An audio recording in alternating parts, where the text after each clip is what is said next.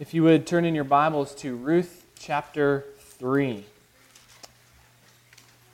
Ruth chapter 3. We are going to be studying the, the book of Ruth one more week. Next week we're going to com- conclude with chapter 4. This week we will read chapter 3. So, Ruth chapter 3, I'll be reading from the English Standard Version. Then Naomi, her mother in law, said to her, meaning Ruth, My daughter, should I not seek rest for you that it may be well with you? Is not Boaz our relative with whose young women you were? See, he is winnowing barley tonight at the threshing floor. Wash, therefore, anoint yourself, put on your cloak, and go down to the threshing floor. But do not make yourself known to the man until he has finished eating and drinking. But when he lies down, observe the place where he lies. Then go and uncover his feet and lie down, and he will tell you what to do. And she replied, All that you say, I will do. So she went down to the threshing floor and did just as her mother in law had commanded her. And when Boaz had eaten and drunk, his heart, and his heart was merry, he went to lie down at the end of the heap of grain. Then she came softly and uncovered his feet and lay down. At midnight, the man was startled and turned over, and behold, a woman lay at his feet. He said, Who are you? And she answered, I am Ruth, your servant. Spread your wings over your servant, for you are a redeemer. And he said, May you be blessed by the Lord, my daughter. You have made this last kindness greater than the first, in that you have not gone after younger men, whether poor or rich. And now, my daughter, do not fear. I will do for you all that you ask, for all my fellow townsmen know that you are a worthy woman. And now it is true that I am a redeemer. Yet there is a redeemer nearer than I. Remain tonight, and in the morning, if he will redeem you, good, let him do it. But if he is not willing to redeem you, then as the Lord lives, I will redeem you. Lie down until morning. So she lay at his feet until morning, but arose before one could recognize another. And he said, Let it be known that a woman, let it not be known that the woman came to the, to the threshing floor. And he said, Bring the garment you are wearing and hold it out. So she held it, and he measured out six measures of barley and put it on her. Then she went into the city. And when she came to her mother in law, she said, How did you fare, my daughter? Then she told her all that the man had done for her, saying, These six measures of barley he gave to me, for he said to me, You must not go back empty handed to your mother in law. She replied, Wait, my daughter, until you learn how the matter turns out, for the man will not rest, but will settle the matter today. The grass withers and the flowers fade, but the word of our Lord stands forever. Let us pray. Most gracious God and Father in heaven, pray that the words of my mouth and the meditations of our hearts would be pleasing and honoring in your sight, O Lord, our rock and our Redeemer. And it's in Jesus' name alone that we pray. Amen. Well, I mentioned at the beginning this last week we held our annual Elders Retreat. We were up at a cabin on the Red River, uh, enjoying uh, the beauty of God's creation there. It is gorgeous. Uh, the river, when we got there, was high, and when we woke up in the morning, it had dropped probably about seven or eight feet. It was just interesting to see that dynamic there. And as we walked down to the water, there was this steam that was coming off because the water was very, very cold. So it had this, this misty aura to it. It was just, it was beautiful. And as you got down to it, the, the temperature of the air dropped about, I don't know, 10 to 15 degrees. It was, it was gorgeous. And, and in that place, uh, the elders and I, we talked about God's will for Trinity. We discussed the future of where we are heading as a church, what God is calling us to, uh, who we are as a body, uh, what the future will look like. Uh, we sought His will through prayer, uh, through much discussion uh, with fellowship with one another, and um, uh, it was a very enjoyable time. But as I mentioned to the children this morning, it's sometimes difficult to discern what is the will of God. Uh, this is a question that we struggle with constantly. What does God want? Um, we have these decisions that we are faced with. What should we be doing? What does God desire for me? I remember when I was a, a senior in high school, I had the choice before me of two separate colleges, and both were great Christian colleges. I would have done, um, uh, done well to, to attend either one of them. And uh, I was struggling with which one should I choose. Uh, through God's providence and uh, through the help of a friend, a good friend, and who eventually turned out to be my roommate, um, we, uh, we chose Calvin College. And the fact that my roommate, or my, my best friend at the time, was going there as well, uh, solidified that decision for me. That's where I want to go, and I want to live with him. Um, but how do we know? How do we know what God's will is for our lives? Uh, we're going to see how Ruth and Naomi discerned God's will uh, this morning through this story uh, in Ruth chapter 3. Before we look at God's will, as we've been going through the book of, of Ruth, we've been talking about this chesed love of God, this great Hebrew word, this self sacrificial love. And we've looked at chesed in Ruth, we've looked at it in Boaz, we've looked at the Lord and his love for us. Uh, we get a glimpse of the love that Naomi has uh, at the very beginning of chapter 3 here. Um, she says, My daughter, should I not seek rest for you? that it may be well with you. Naomi begins at this point, she begins to think about Ruth. She begins to imagine what would it be like if Ruth had Boaz as her husband. Ruth wouldn't have to pick the fields anymore. She would be well taken care of. She would be protected. She wouldn't have to struggle to care for Naomi. Naomi herself would be cared for and protected. Ruth could have children. Naomi would have grandchildren. Naomi thinks about Ruth. And that is a great sign of Naomi's love for her because she begins to put Ruth above herself. But in order for that to happen, uh, for this dream to come true, Ruth and Naomi come up with a plan. And we're going to look pretty extensively at their plan this morning uh, for us to understand a little bit about what's going on here. So, Ruth and Naomi make a plan. Well, it's really Naomi's plan, and Ruth agrees to it. So, they know that this is the time of the season for winnowing of barley. And this will happen at the threshing floor. At this point, all the crops have been brought in. It's time to thresh or to winnow, and usually this was a time of great celebration. Uh, Stephanie and I have a garden that we have planted this year, and every day we get to go out and pick probably a, just a huge bowl full of cucumbers. We have cucumbers coming out of our ears right now. Uh, Steffi has, Stephanie has been, been pickling them, and so in, in a couple of weeks, we are going to have loads and loads of pickles every day. It's going to be awesome. Um, but um, we are enjoying the fruits of that labor right now, and the kids love going out and picking uh, our garden. Uh, we've got some cherry tomatoes that are coming in. We've had beans and uh, some squash and some okra. I, I, know I grew up in Chicago, but I love okra. Man, I love okra, uh, especially fried okra. Anyways, um, I guess the South is having an effect on me. But uh, this is a joyous time. It's a great time of celebration uh, for them here, this winnowing of the barley. Uh, all the workers gather together at the threshing floor, and winnowing is this process where they separate the, the, the head, the kernel, from the chaff. Uh, the chaff is usually blown away, it's used for other purposes, disposed of even, uh, but the kernel is kept and it is, it is used. And uh, apparently, the workers enjoyed themselves immensely as they worked. Uh, they ate and they drank. They had a great time together. And Naomi knows this. She knows that this is the custom, that this will be happening.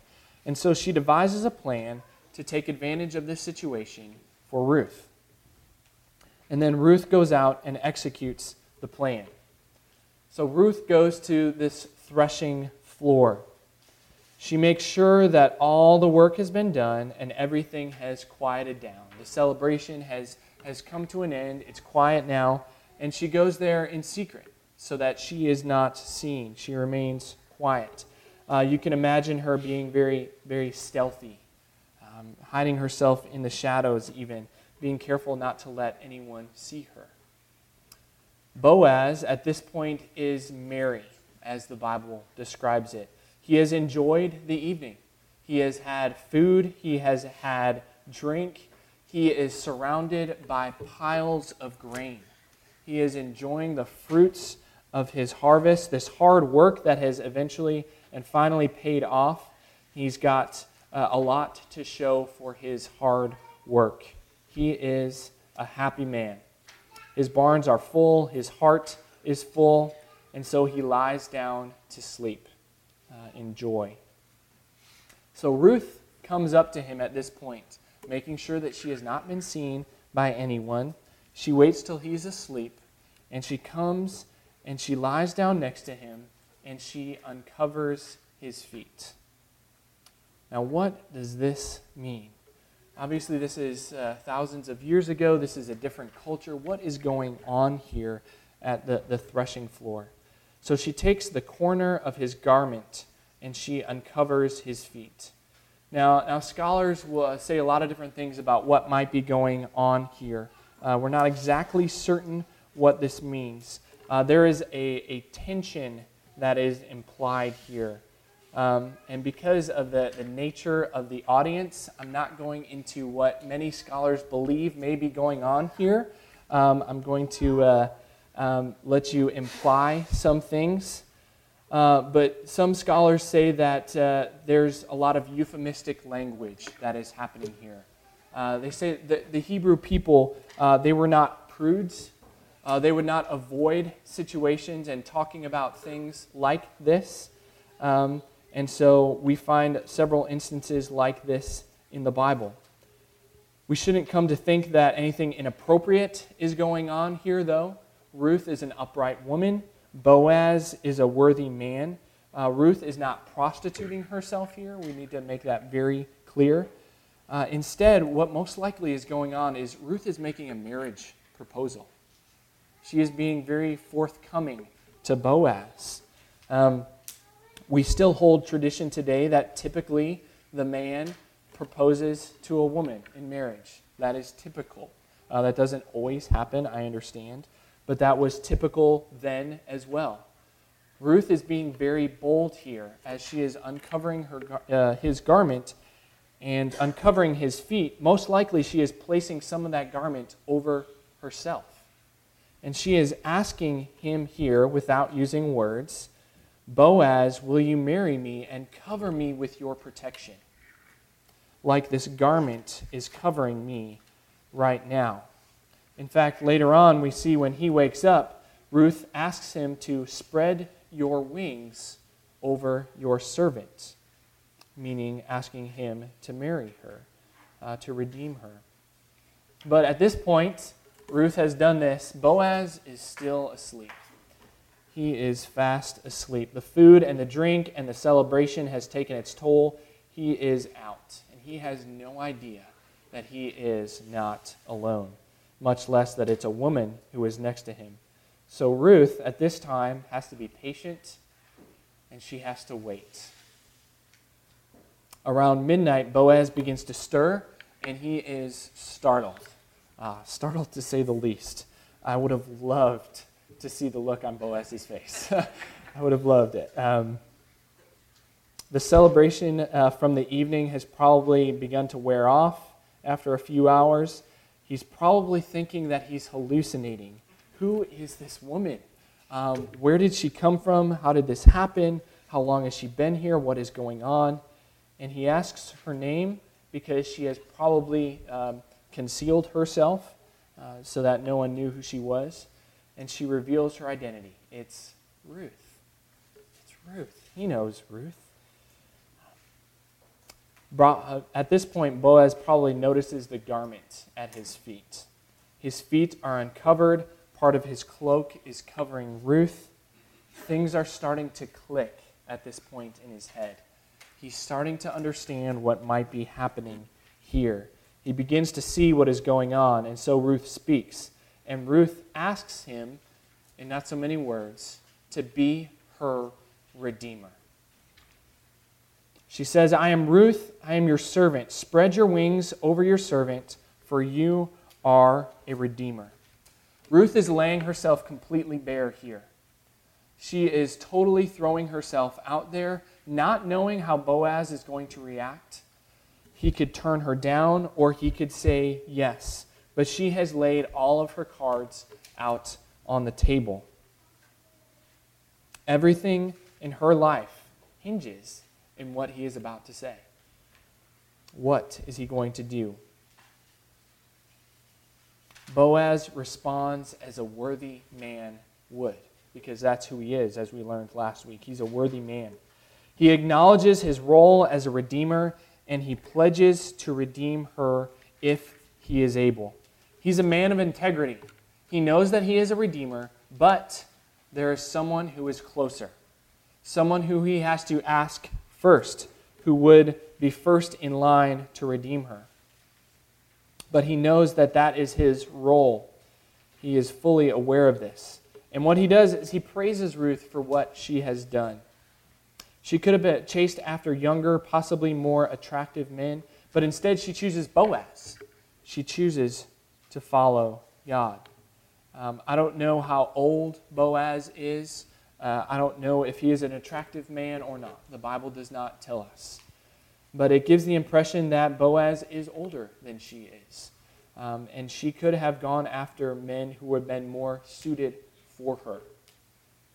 But this is the man that God has chosen for her. And so she chooses Boaz. And Boaz seems very excited about the possibility of redeeming Ruth. But being the man of integrity that he is, he knows that he has to approach this other man first. And if that man redeem her, so be it, because that is God's will. That is the law, and that is what will happen. But if not, Boaz says he would be more than happy to do it. He will redeem her. He continues to show his integrity, the fact that he is a worthy man. He protects Ruth's identity and her integrity as he tells her to, to stay here, wait uh, until the morning. Uh, I will send you away when no one, uh, when it's a time when no one will recognize you still. And he sends her away with her arms full of barley. He continues to provide for her needs. He does not send her away empty handed. He is that type of man. So Ruth, she returns to Naomi. She reports the events of that evening. I am sure Naomi was waiting just with bated breath.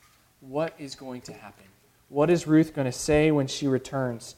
Uh, when I was growing up uh, in high school, uh, my mother, um, she would have the hardest time falling asleep while any of her children were out for the night. My curfew was usually, uh, when I was a senior, I think it was at, at midnight.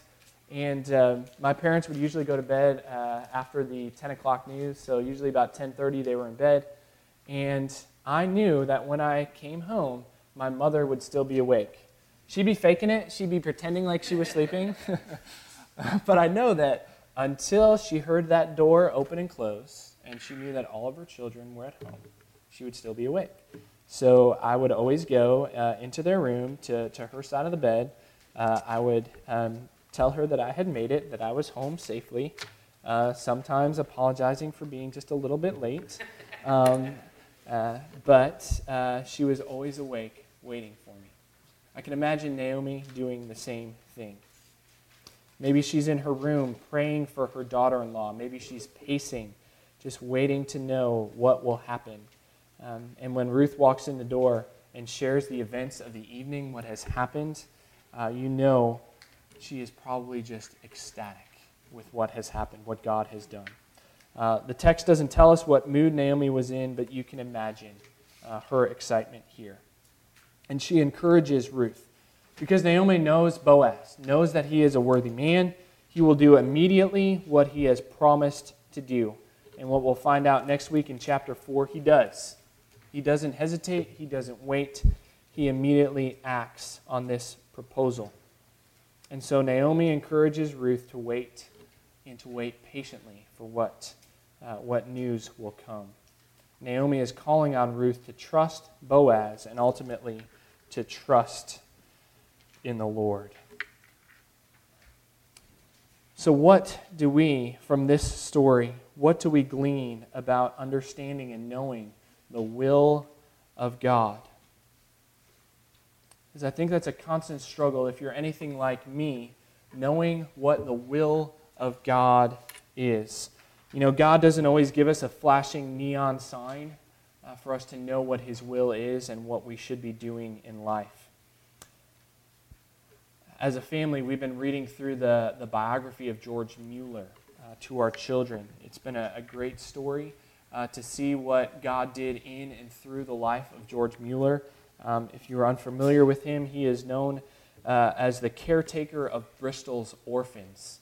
Uh, there is just tens of thousands of orphans that he cared for during his lifetime in the, in the city of Bristol in England. But early in his life, he didn't know that God was calling him to care for orphans. He thought that God was calling him to be a missionary.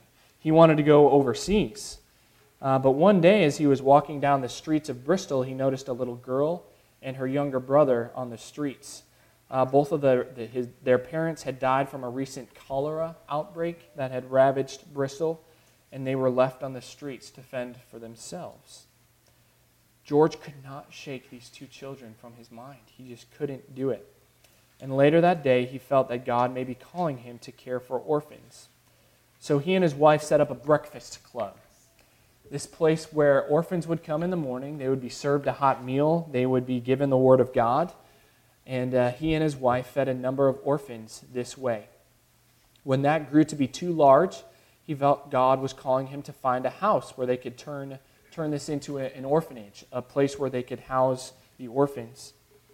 But George never believed in asking people for money.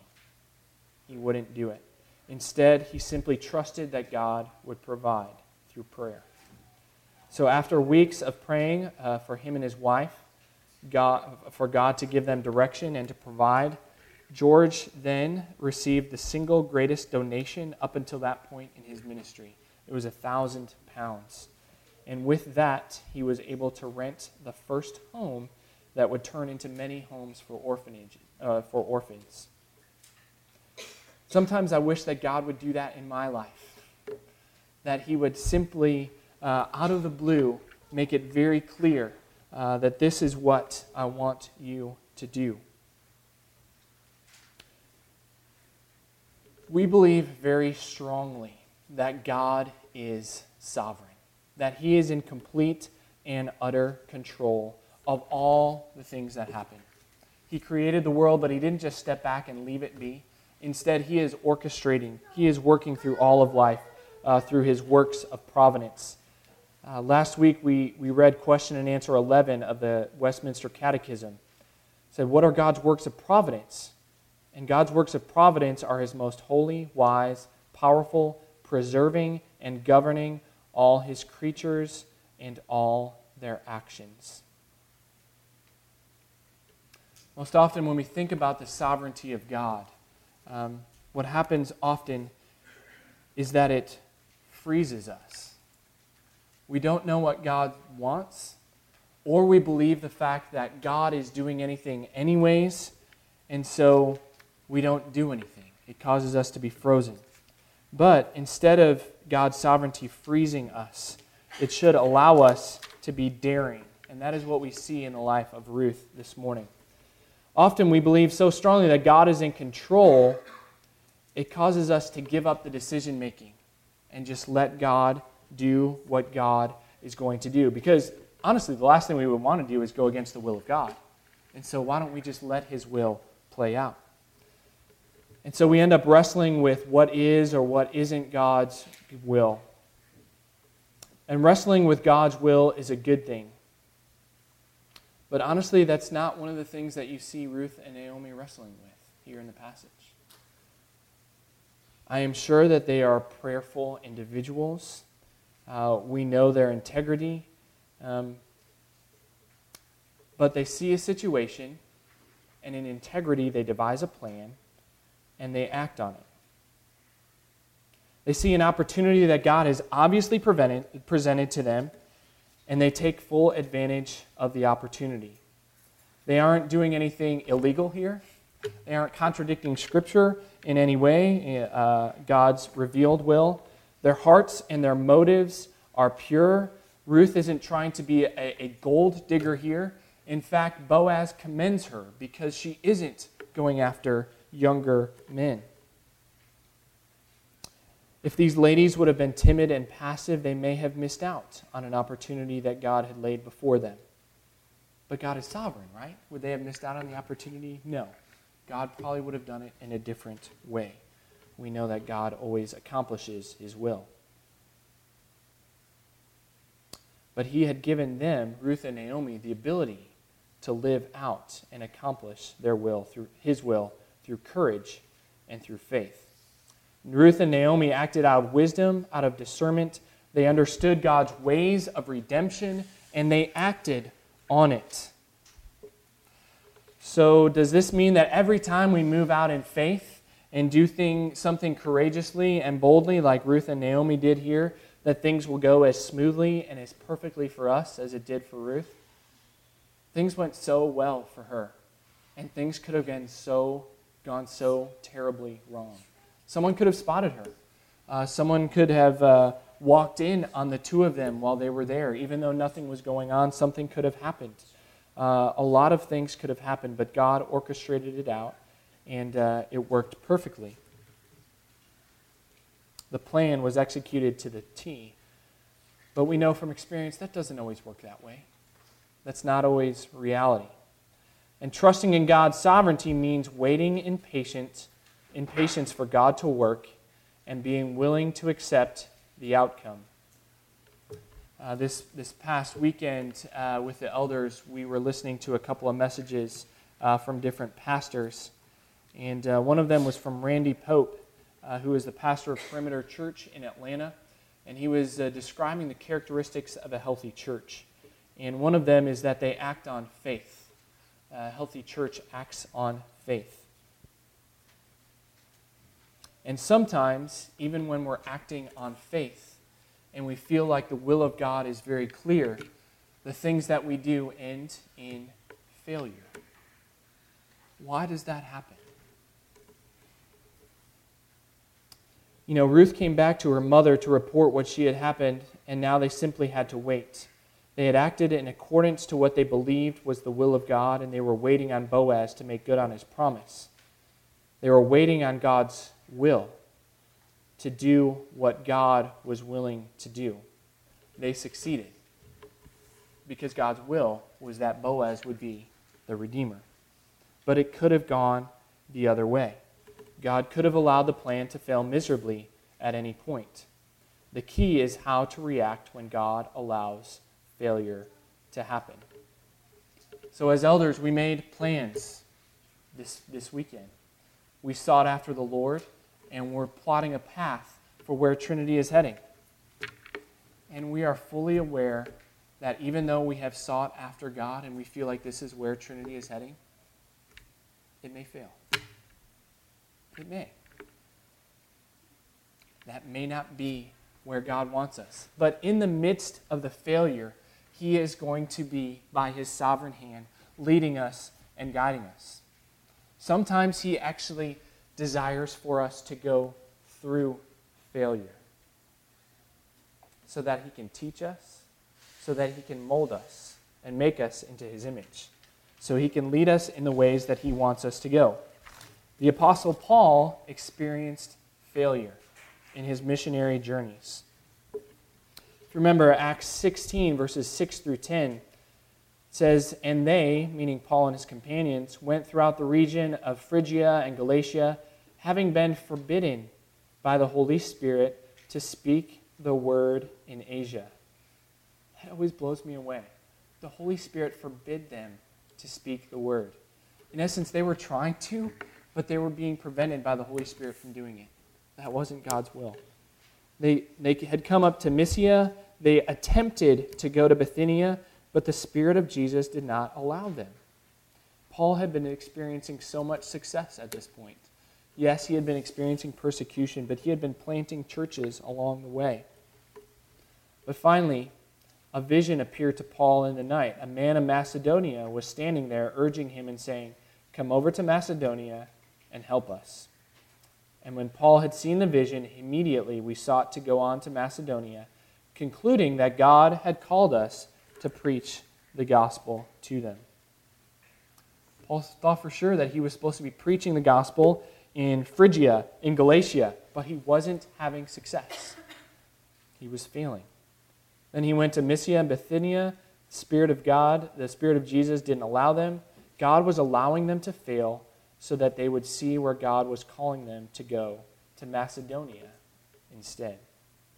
So God is moving us forward as a church, and it is terribly exciting to see what God is doing here. It is terribly exciting. Uh, for the past couple of weeks, we've been having a, a new members class, and we have been packing out that adult Sunday school room, and it's been very exciting uh, to, to see people who, are, who have been coming uh, and to see the growth that He has provided here at Trinity. Over the last two months, we've heard two professions of faith. We've had two baptisms here. Uh, and as a session, we're trying to prayerfully discern the will of God and move us forward as a church to where He is taking us. Uh, are we going to make mistakes? You bet. Uh, as long as I am your pastor, uh, the leader of this church, is going to make mistakes because I am not perfect. The elders that you have elected and ordained are going to make mistakes. But it is through these failures that God is going to use us for his glory and his will is going to be revealed. The fear of failure shouldn't paralyze us into inaction. You know, you often hear the saying, you know, failure is not an option. But for the Christian, failure is an option. It's okay. Our culture will tell us that it's not okay. Um, so for us, it may take a, a change of perspective because we're told that so often. But God even ordains our failures. Everything is under His complete control. So the question is how are we going to react? Through failure, God is shaping us and molding us into His image. The failure should cause us to trust in Him more deeply knowing that He is in complete control. As we try to discern God's will, as we make decisions in our personal lives, as a, as a church body, uh, in our families, we're called to seek God in wisdom and then move out in action. We shouldn't, in a sense, take advantage of the sovereignty of God and simply say, well, it doesn't matter what I do or how I do it, God's in control. Notice that Ruth and Naomi used wisdom. The plan wasn't to brazenly walk up to Boaz in a crowd and make a spectacle. The, the plan was to approach him in private, to do it in wisdom. We shouldn't be reckless and brash in our decision making as we discern God's will, but we should move forward in faith, understanding that God is directing all things according to his sovereign will. as we're going to see next week as we conclude Ruth, that God's will is done.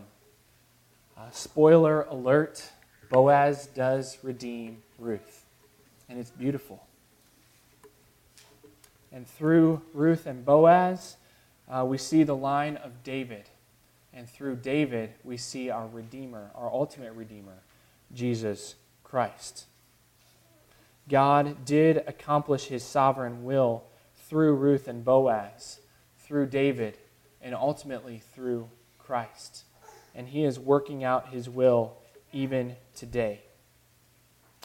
So, because God is in complete control, he has accomplished salvation for us. He has given us the ability to move out in faith, trusting in his sovereign will, not because of what we have done but because what he has done for us. Let us pray.